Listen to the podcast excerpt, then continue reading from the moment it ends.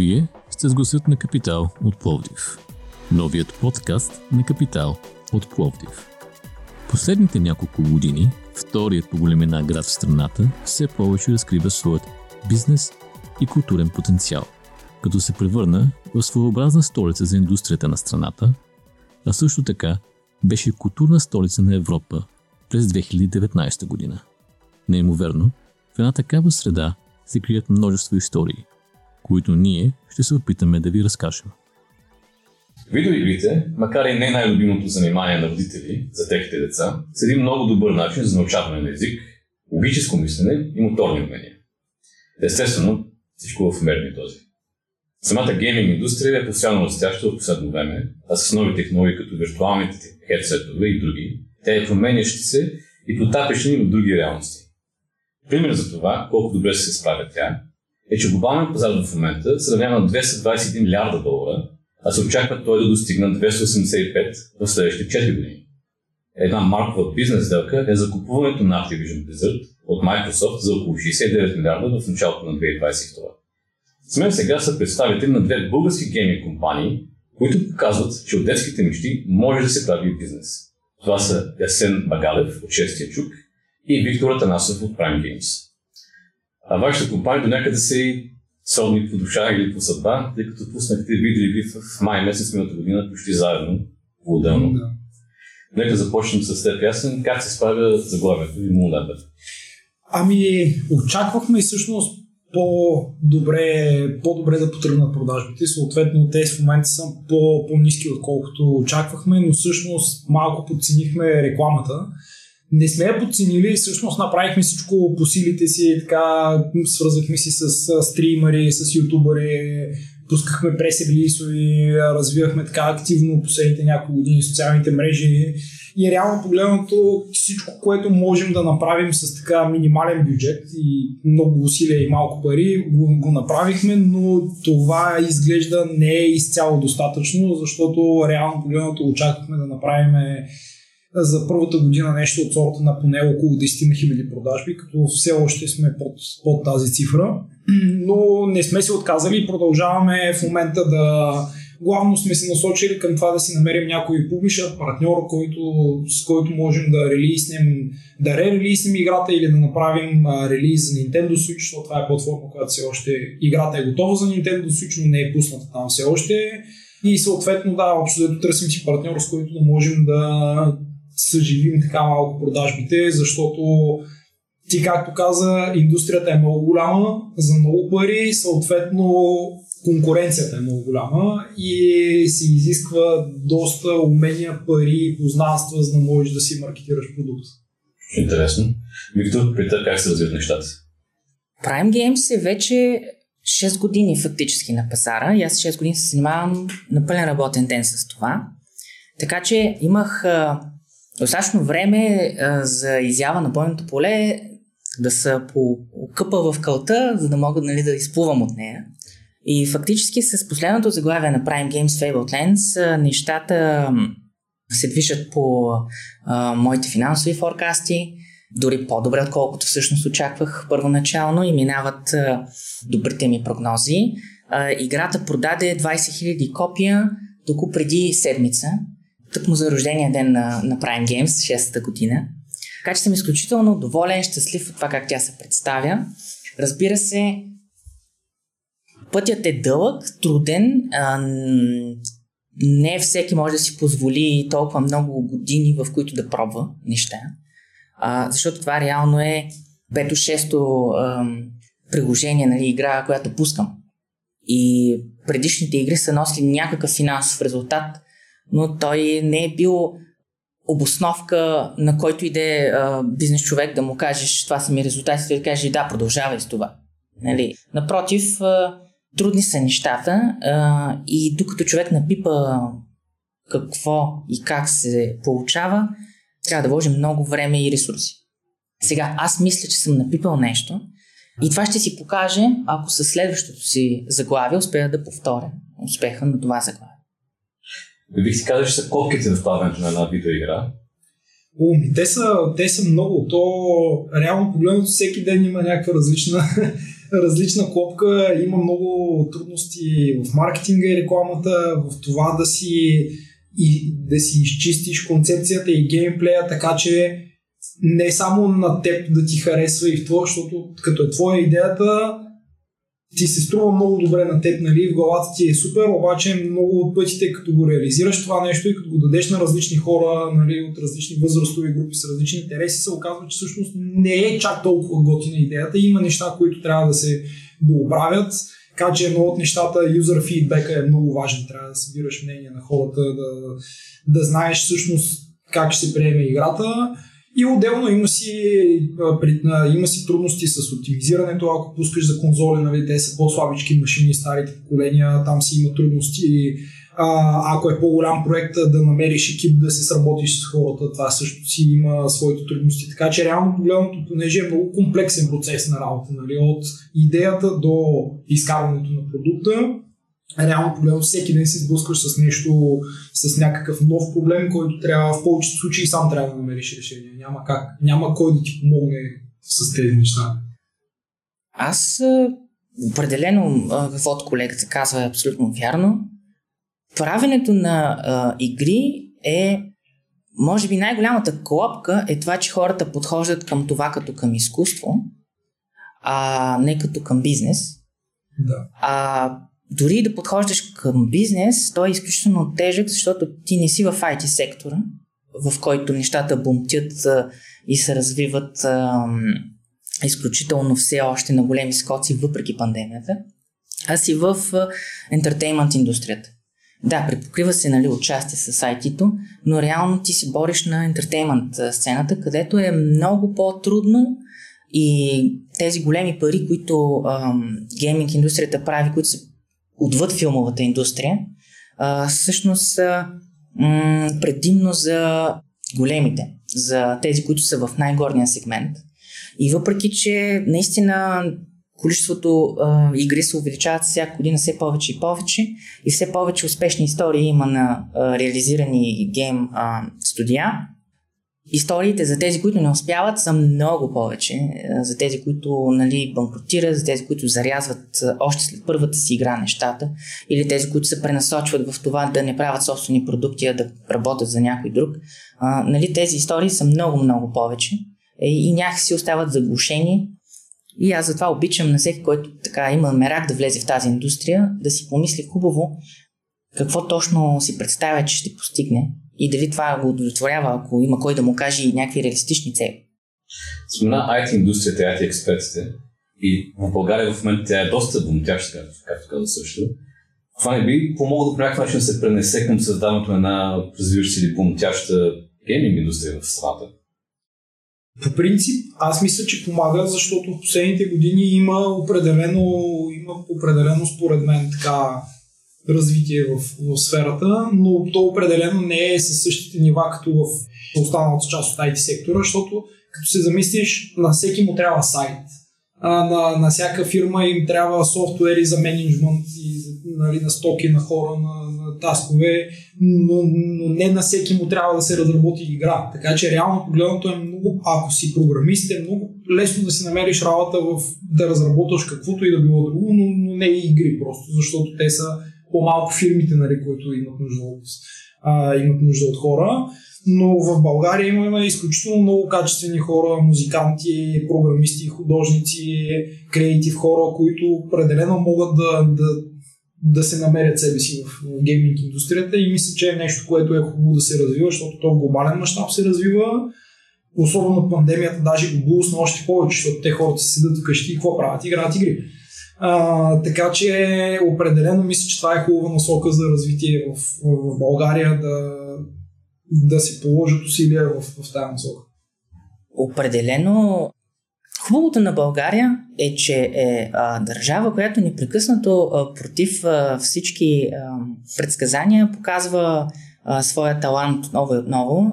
Въпреки, че сме една 7 милионна нация, все още успяваме да наказваме другите държави на състезанията по математика и информатика периодично, което е невероятно. Това е просто невероятно за такава малка нация да успява нали, толкова консистентно. И това всичко говори за традиции. За традиции, които са през поколенията. В България имаме щастието гейм разработването да започне още през 90-те с първата българска компютърна игра Цар и Хемимонт, Блекси и това, което правят големите студия в София е всъщност доста нали, силно развиване на сектора. Ето Блекси пуснаха съвсем наскоро Knights of Honor 2, което е страхотно постижение за едно българско студио. Нали, това вече е средно голямо студио нали, с 60-80 човека персонал. И момчетата се справиха страхотно и са там сред най-големите с а, премиера, нали, която в цял свят е отразена. И това предразполага наистина а, да има хора с опит, които да го предават на следващия, той да възпита своите колеги и така по веригата да се предава и да има хора, които да се занимават с това, да има хора, които въпреки, че е трудно и недобре ам, заплатено в началото, спрямо която и да е друга а, професия в IT сектора, има ги, дързаят. Гейм джамовете го показват, защото всяка година в София, пък и в Пловдив вече, така младите ентусиасти напират непрекъснато. Да, да, има доста хора и също така по гейм джамовете а, има и лек, лектори точно от тия големи студия. Предполагам, че и в София, в Пловдивския гейм джам сега тази година ще има лектори точно от Хемемод ще говорят, различни програмисти, художници.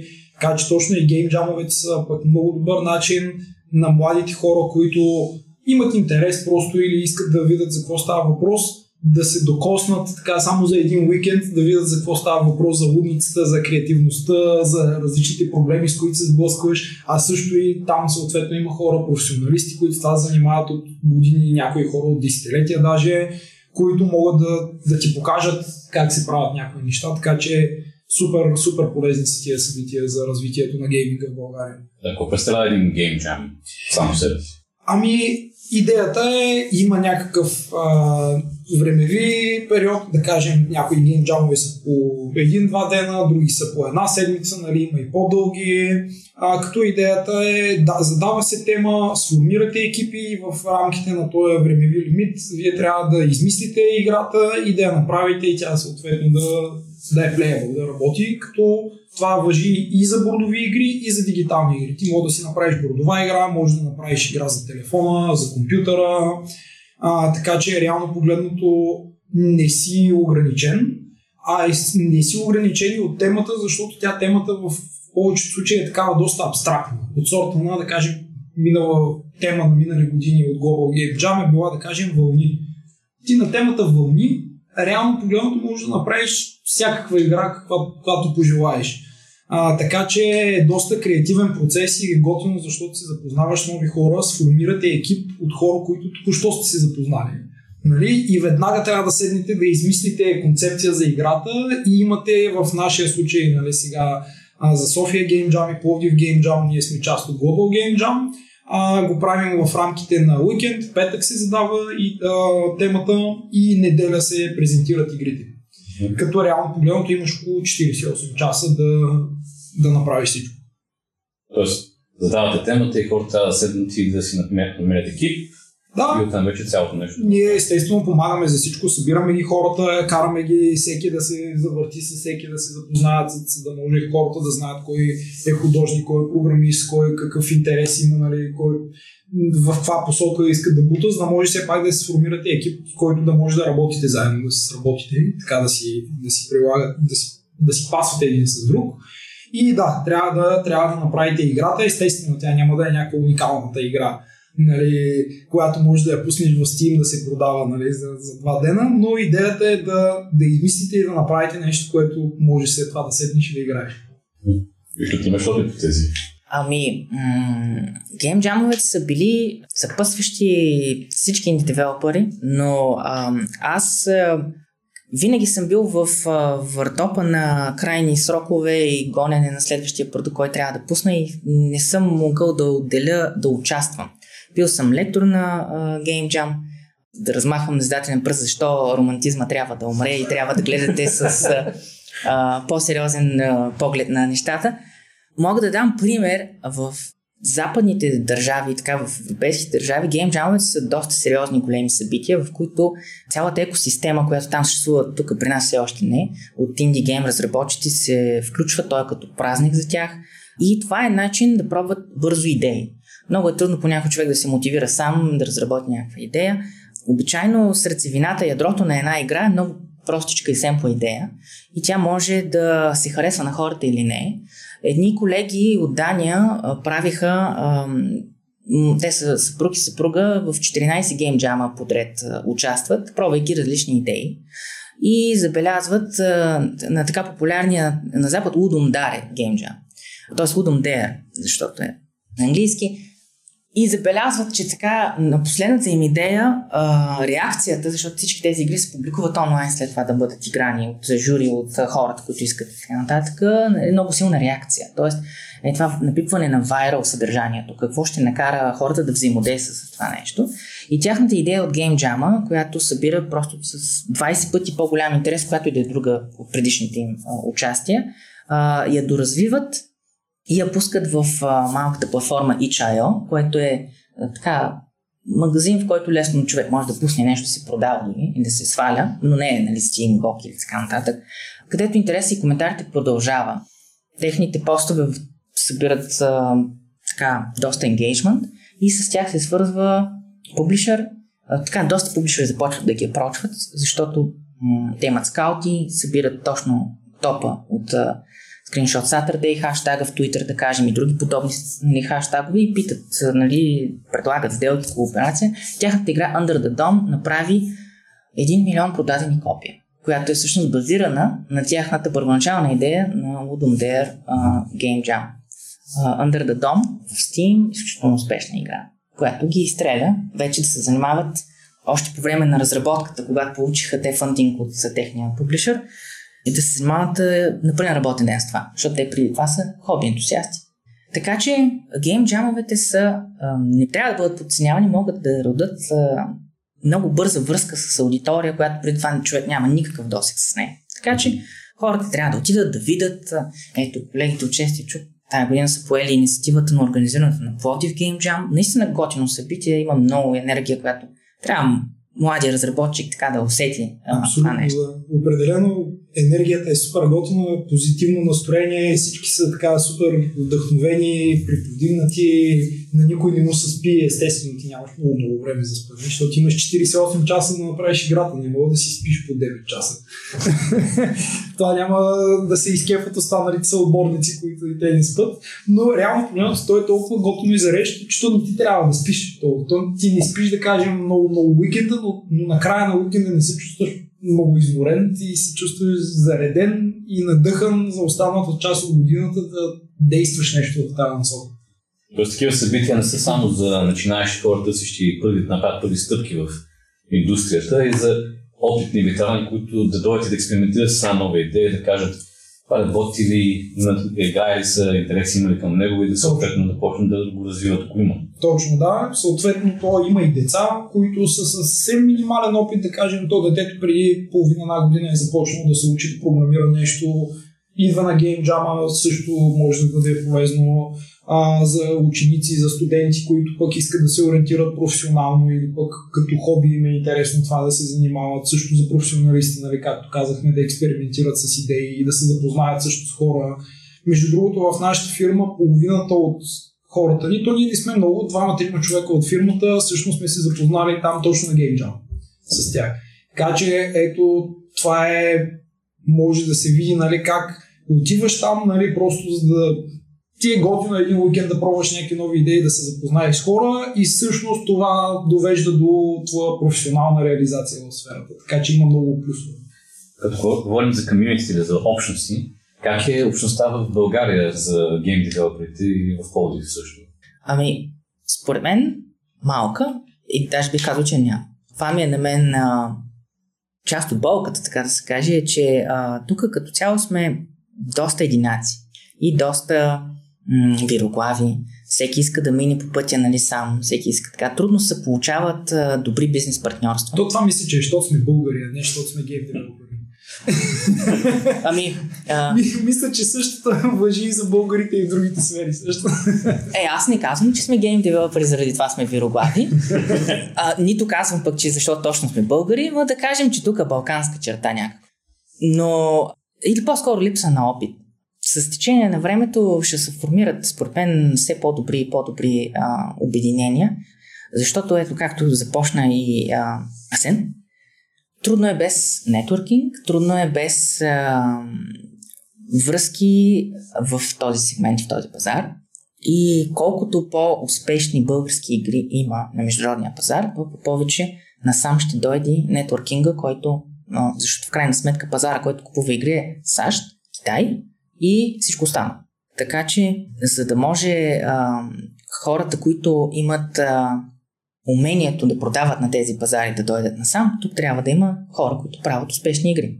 Така че те, екосистемата ще се завърти в момента, в който нали, нещата почват все повече и повече да се получават, а има все повече примери. Затова, ето съвсем случайно под радара мина а, една м- българска игра от а, хора, които са в София в Coworking Space и Доколкото видях, техния основател от 8 години се занимава с това, а, но сега имаха пробив в тяхната игра Doors Paradox в Steam. А, също продаде изключително добре и силно. А, те вече минаха към 330 а, ревюта в Steam. А, така че има, има непрекъснато нови и нови изникват а, като гъби а, и просто е въпрос на време, според мен, да създадем една много по-сериозна общност. А как се пробива в големите пазари в САЩ, Китай, аз бих казал с пари. Защото то с, от бизнес гледна точка, бизнеса си го има това, трябва да дадеш пари, за да извадиш пари. А, то това си въжи за всеки бизнес. Съответно, ти, ако направиш най-готината игра, никой не знае за нея, че съществува, реално погледното няма как да пробиеш никъде. А понеже това е нали, в развлекателния бизнес, ти се конкурираш с нали, той човек да каже, има сега няколко часа свободно време за работа и ти сега трябва да го накараш а, да, да даде пари и да си купи твоята игра, вместо да играе някои от другите игри, които си е купил или да гледа Netflix, за който си е платил или да или съответно нещо друго, което, което вече има. Ти трябва по някакъв начин да стигнеш до този човек и да го убедиш, че той трябва да се извади портфела и да си купи твоята игра и да си отдели от времето нали, за да играе тая игра, не да играе, да кажем, GTA-ката или нещо друго, което той си го има и си го кефи. Та целият този процес е доста труден и съответно, съответно скъп. В много от случаите ти трябва и партньор, особено когато навлизаш, защото реално погледнато, за да достигнеш до изводите как се прави това цялото нещо или трябва да прекараш много години и много труд в опити и грешки, докато разбереш как стават нещата или трябва да си партнираш с някой.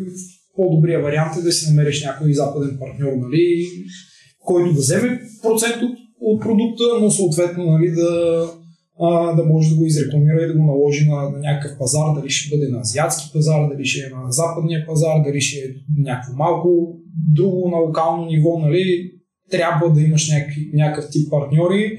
А, това, което хората е хубаво да, да не се страхуват е да не го гледат така, ай, то сега ще ми вземе процент, нали? Аз съм го работил всичкото това, толкова много труд съм вкарал и сега ще му дам на това 30%.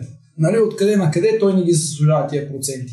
Всъщност това е кофти начин на мислене, защото ти сам не можеш да направиш всичко и определено в тази сфера, където най-вероятно нямаш опит с дистрибуцията и рекламирането нали, на, на игрите, а, е хубаво да имаш партньор, който този процент, който той ще вземе е най-вероятно обоснован.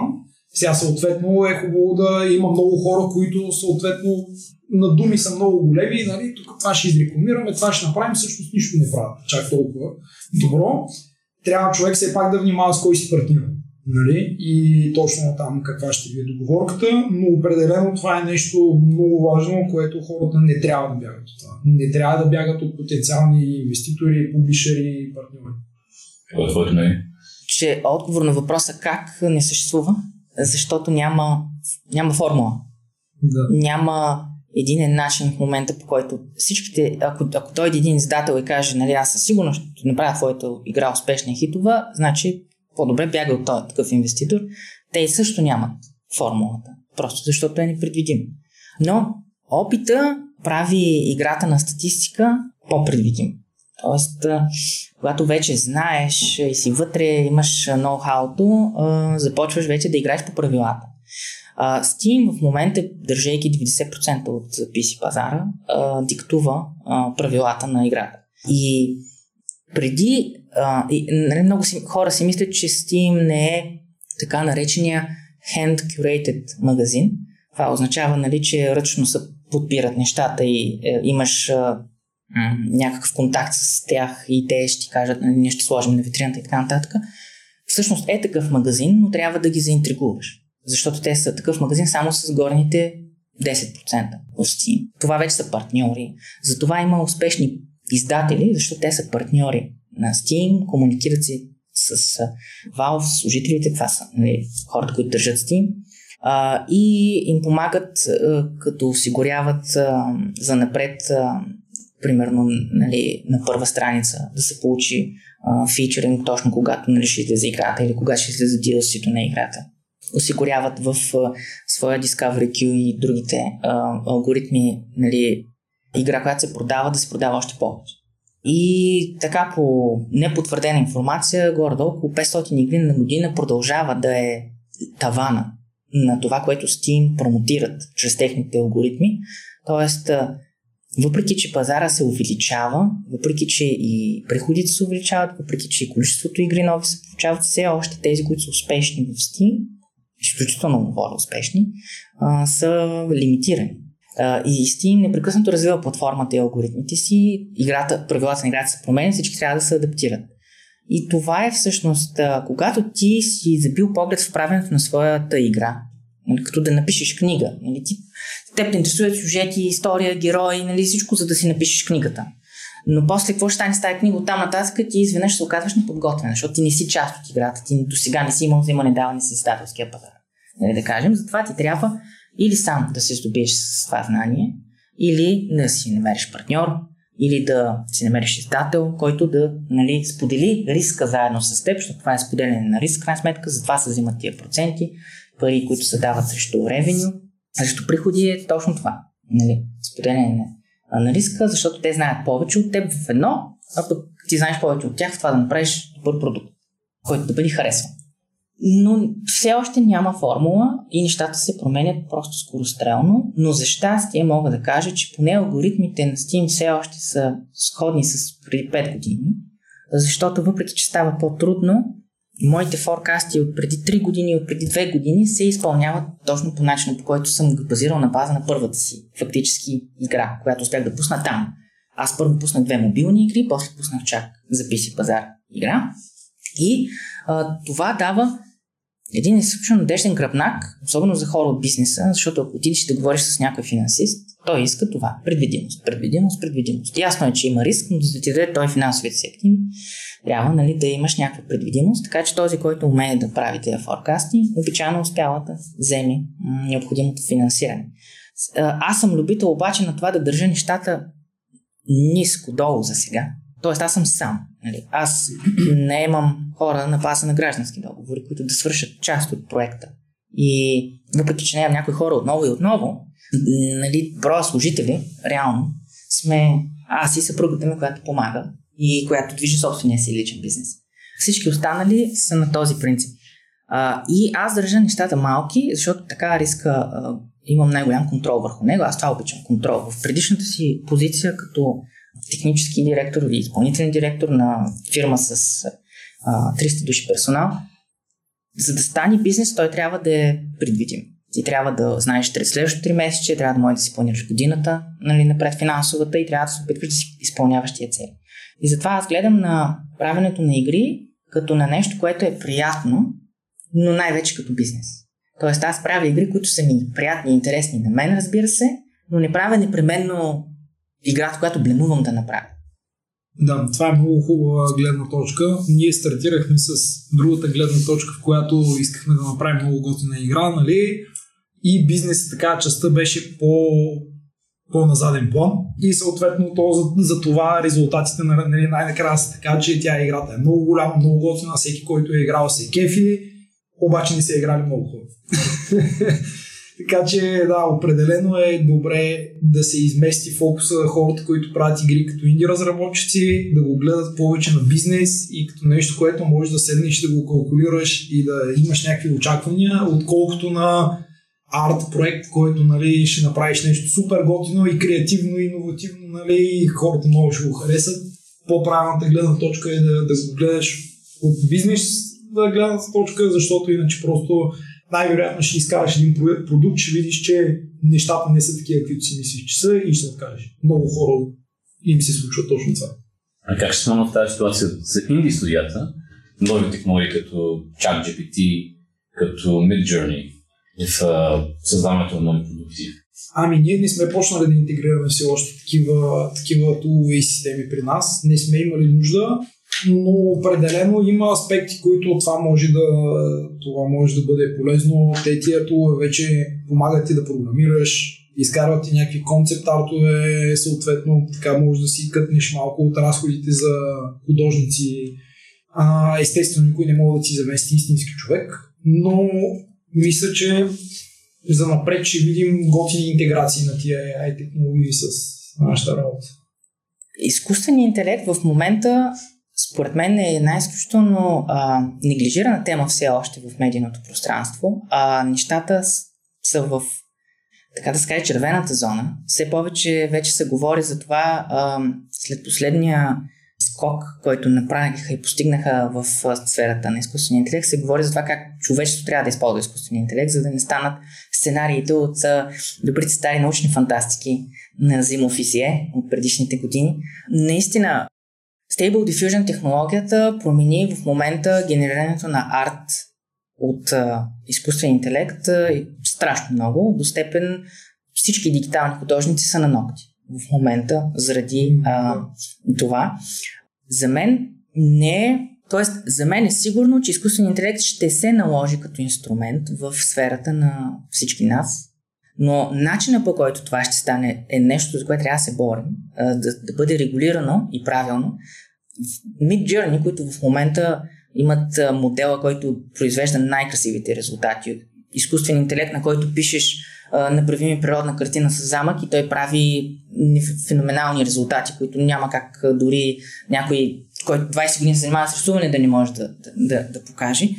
И причината тя да прави тези изключително успехи обаче в момента е, че тя базира технологията си на база данни от интернет, което включва картинки, за които те нямат авторски права. И тук са основният въпрос за начина по който изкуственият интелект работи е всъщност отново повдига въпроса за авторските права. Нали, нещо, което промени индустрията след като бе въведено за книги, за произведение на изкуството. Сега в момента пак трябва да е на дневен защото няма съществуващи регулации. Аз мога да седна и с някой много известен художник да рисувам с неговия стил картини, с помощта на изкуствен интелект. Без нищо аз да знам за рисуване дори. Достатъчно е просто да напиша няколко изречения и да ми имитира стила на един кой си художник. И той ще се справи до такава степен, че обикновеният потребител, за обикновения човек, нещата ще са вау, този рисува като онзи. Нали? Което е, първо не е морално, защото причината този изкуствен интелект не е да рисува като он, защото се е вдъхновил и, и го е изучавал и може да го наподобява, а защото Stable Diffusion технологията в основата е точно това. Взимат неговите картини, слага им бял шум, бял шум, бял шум и след това почва да връща отново детайли, детайли, само че на базата на други картини, да смесва пиксели и така нататък, за да се получи различно. Така че крайният резултат наистина е недоказуемо различен, но начинът по който се е стигнало до този резултат е използван а, творби на художника, за които най-вероятно нямат авторски права заплатени. И м- докато Midjourney не оправят а, това нещо, както и другите играчи на пазара, за мен ще е лошо да се използва изкуственият интелект в момента. Непредвидено, с непредвидени правни последствия, особено ако, да кажем, вашия продукт стане изключително успешен, продаван вече има милион продадени копия и изведнъж от тогава обаче се сещат хората именно за а, правната страна на въпроса. И в момента започват тези неща да се урегулират. А чат GPT е също голям пробив. Може да му кажеш да програмира на всякакви езици, на всякакви платформи, но все още като ниво е доста, доста посредствен програмист, защото за един опитен синьор програмист вижда, че нещата, които генерира, може да не работят, има грешки, не са оптимизирани и така, така, така, така нататък. Но факта, че вече е на това ниво, на което е, и това е публично достъпно на всеки, който си направи Google аккаунт, е просто феноменално и технологията от тук нататък следващите 5 години ще претърпи крещящи, крещящи скокови подобрения, до степен нали, някой да му, да му каже ми напиши ми уравнението нали, за Nuclear Fusion а, и ми обясни как да си сглуба компонентите. Тоест, наистина трябва човечеството да се замисли сега как да използва тези неща. Но те сигурно ще навлязат като инструменти и те навлизат, а, но просто трябва да базират нали, техните бази и информация, откъде се черпат, на регулируеми процеси. Това навежда на един друг въпрос, свързан с пиратството. Как той има ефект върху вашата индустрия, върху вашите продукти? Аз лично си си идвам торентите на нашата игра. Защото аз не го виждам като такъв голям проблем. Даже може би е плюс така за инди заглавия, защото като аз като се замисля като бях малък, като дете, нали, не съм имал възможност да си купувам игри и съответно много от игрите съм всички игри съм ги играл пиратски. Сега вече в днешно време тези игри, които съм ги играл тогава, вече съм си ги купил, нали, а, вече си купувам нали, съответно игрите, но има голям процент от хора по държави, където нали, не са чак толкова заможни или пък деца, и такива хора, които ти ако не му го дадеш безплатно, той няма да се докосне до, до играта. И реално погледнато, тия да кажем хиляда човека, които са изтеглили играта от торрент сайта, аз ги виждам като хора, които те така или иначе няма да влезнат в Steam и да си я купат. Те, ако, ако не я изтеглят от торрент сайта, ще си изтеглят някоя друга игра. Съответно за мен е плюс, нали, че те са изтегли и са играли и знаят за нея, пък може да, си, да се изкефат, може да си купат някоя DLC, пък нали, ако са деца, може да пораснат, после пък някаква следваща игра, като изкараме, те ще кажат, а, то това е от креаторите на еди коя игра, нали, ще си я купат тяхната нова игра. Така че не го виждам като толкова голям минус от, от инди гледна точка. Е, как го виждаш? Еми ето, покрай пускането на играта в втория магазин по големина, айде така третия GOG, който е полския магазин, в който са игрите на Witcher 3 и а, така, той, абревиатурата му значи Good Old Games. Целта на този магазин е да пуска игри, които са DRM free или това означава игра, която си е твоя, тя няма защита с интернет. Тоест, може да отидеш по средата на джунглата в Амазонка и ако имаш батерия на лаптопа си, да играеш тази игра. Тя си е твоя, няма значение имаш ли интернет или не. Което а, е всъщност подаряваш играта на, на интернет. Който иска, може да си я копира вече от там нататък, даже оригинал. Не е нужно дори да си сваля от пиратски сайт. Тоест, всички пиратски сайти почти нали, веднага я има. Не видях по същия начин. Не мисля, че това дава кой знае какво отражение. А, защото хората, в които а, пиратстват, обичайно са хора, които просто нямат финансови възможности. Трябва ли да бъдат лишени нали, от а, култура или обогатяване? Играта ще им помогне ли да превъзмогнат труден момент? И това пак е въпроса за авторските права. А на времето, нали, когато вече а, са се печатали първите книги, в Германия може да се каже, че а, хаотичното прекопирване и разпечатване на, на книги е довело до едно от най-големите периоди на обогатяване на нацията като знания. Преди да бъде въведено всъщност авторското право и нали, вече да има стрикни политики за това коя книга можеш ти да седнеш да разпространяваш и как. А, така че това е комплексен въпрос. Не е тривиален, а, няма едностранчив отговор. Лично за мен, тъй като инди разработчик, нали, 20-50 хиляди продадени копия. Нали, това е песечинка в морето на гейминг индустрията. Всяка една реклама е добра реклама, така че и това нещо на нас не ни пречи.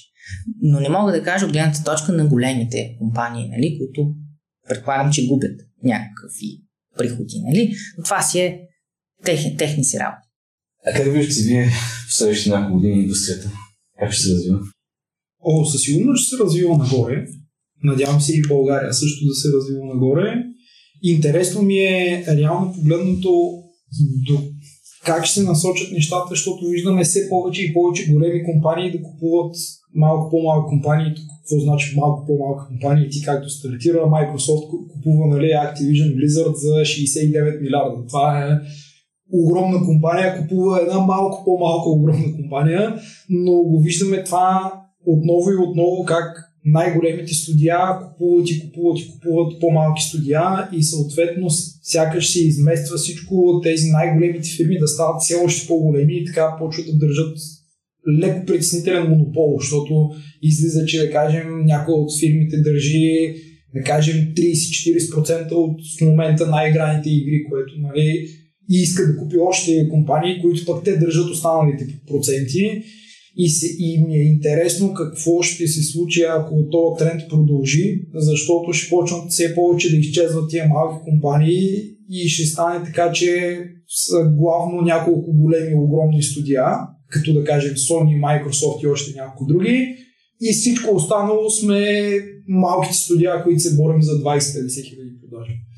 И ако се получи така с такъв монопол, не бих казал, че това е нещо хубаво за пазара, защото това са хора, които са с един вид безгранични финансови възможности и те могат да наложат на пазара каквото искат, а ти съответно ще ти трябват още повече труд и пари, за да можеш да достигнеш дори 0,1% от това, което те правят с штракане на пръстите просто.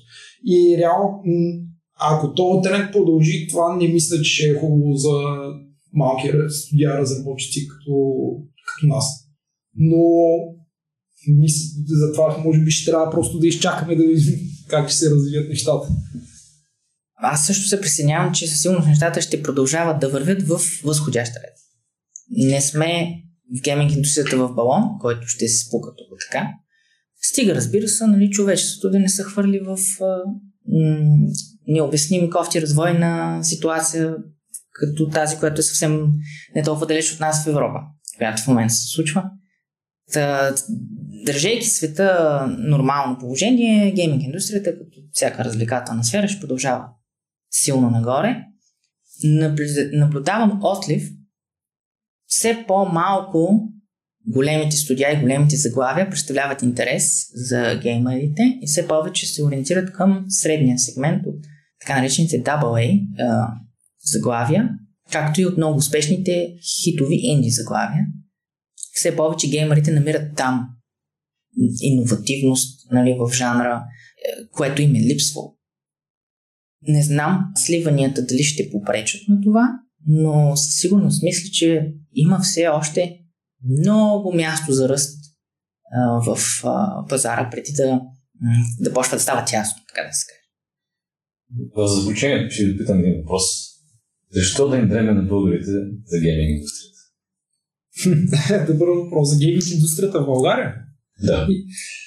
Ха, ами, може би трябва да им пука също толкова, колкото им пука за всяка една друга индустрия в, в държавата. Реално погледното, ако всяка индустрия има ръст нагоре, цялата държава ще има ръст, защото ще има повече завъртяни пари в економиката, ще има повече данъци платени, съответно нали, всичко ще върви нагоре, така че всеки ръст на всяка индустрия, която е на нашата почва, е плюс за, за всеки, нали, защото могат тук виж и да, да почнат да оправят дупките по булевардите. реално погледното, това е готина индустрия, защото е много креативна и там е много, много по-приятно се работи. По-трудно е, както вече обсъдихме, но работата, която извършваш, ще носи много по-голямо удовлетворение от това, ако работиш в някаква друга IT фирма или, или каквото и да било друго. Защото там е много креативен процес и ти създаваш нещо и самото, самия процес, самото нещо, което създаваш, ти, ти дава едно много готино чувство и така мотивация всеки ден да идеш на работа и определено като работиш в тази индустрия не се чувстваш поне аз и нали, моите колеги, отиваме в офиса, не ти е кофти, е, сега пак днес трябва да ставам нали, за работа, няма го това чувство. Което самият този факт, че ти прави живота по-приятен и по-готин, докато работиш нали, и вадиш пари, това е, това е супер.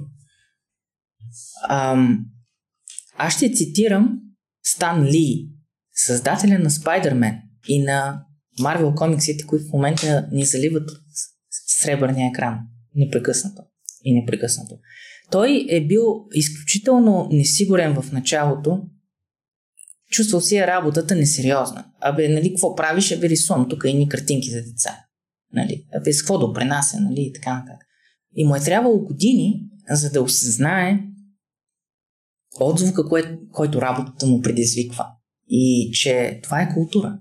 И че трябва да пазим културата. Трябва да не допускаме битовизмите и ежедневието да а, ни секнат погледа към духовното.